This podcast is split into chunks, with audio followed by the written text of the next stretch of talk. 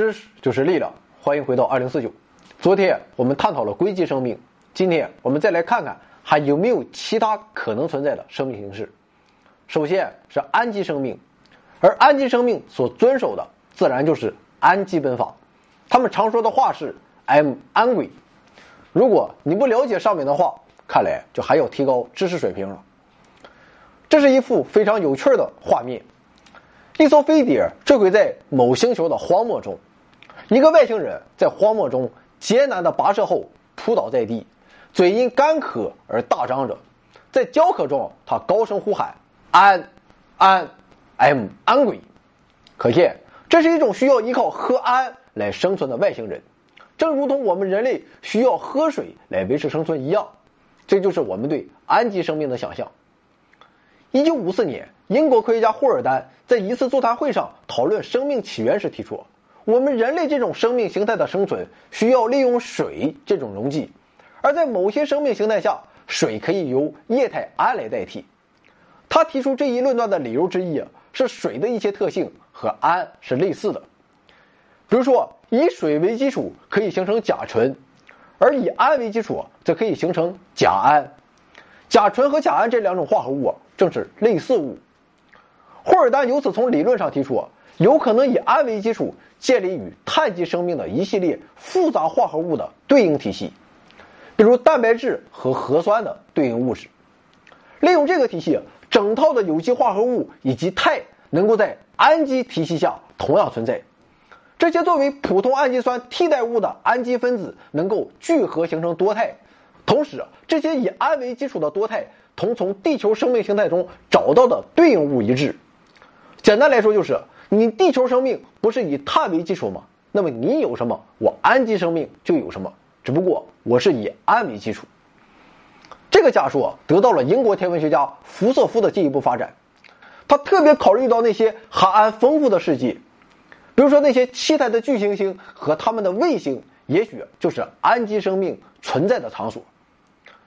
同水相比，液态氨的确具有许多显著的化学相似性。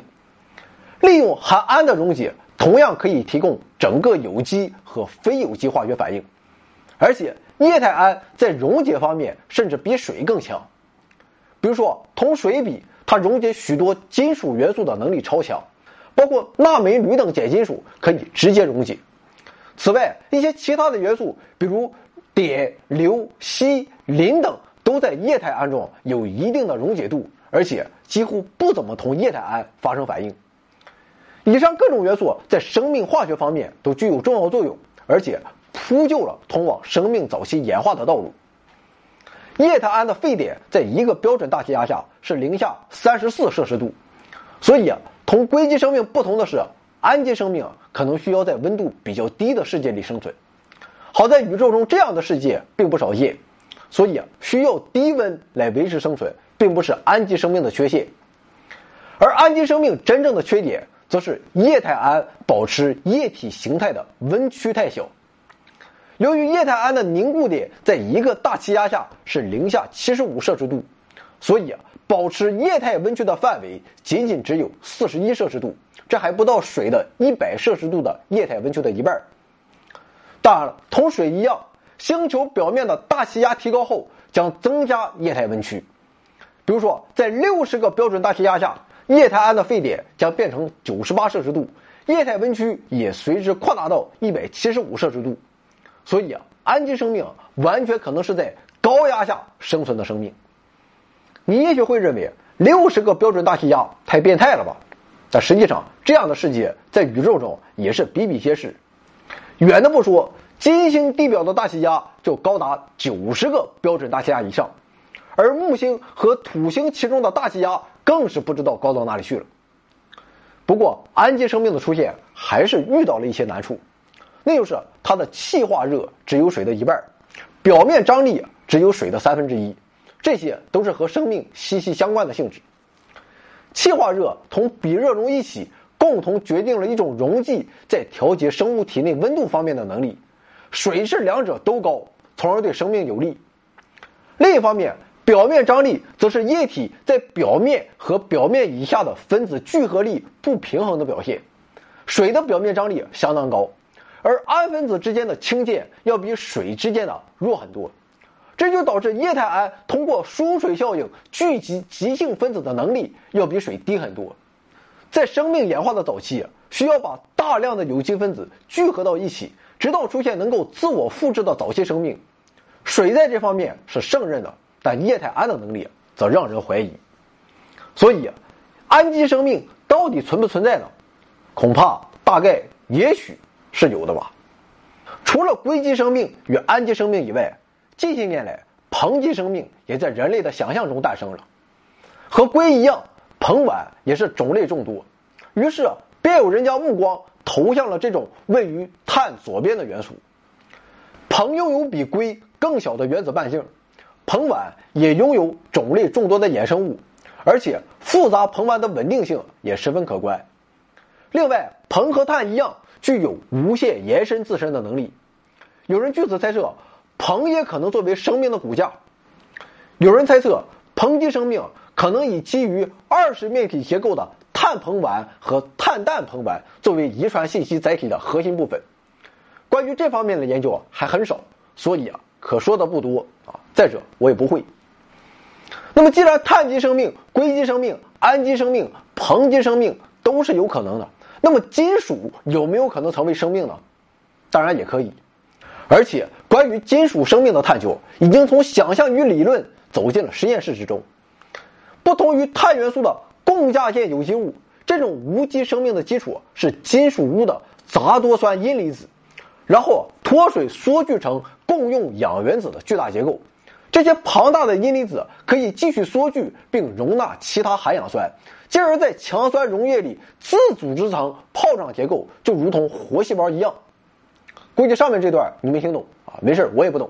咱就当懂了就行。总之就是，实验室中的金属细胞已经有了生命征象。下一步，他们就要按照进化论的基本法来行事了。当然了，能成为生命的可能性还是极低的。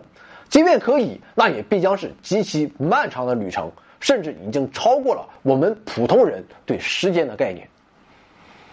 那么，生命形式仅仅是我们这两天说到的这些吗？当然不可能。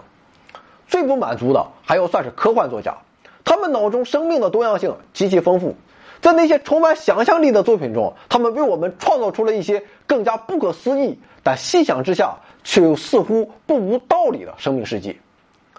比如说，一些作家设想，在某些极寒冷的星球之上，可能存在着以液体氦为基础，并以超导电流做联系的生命形式。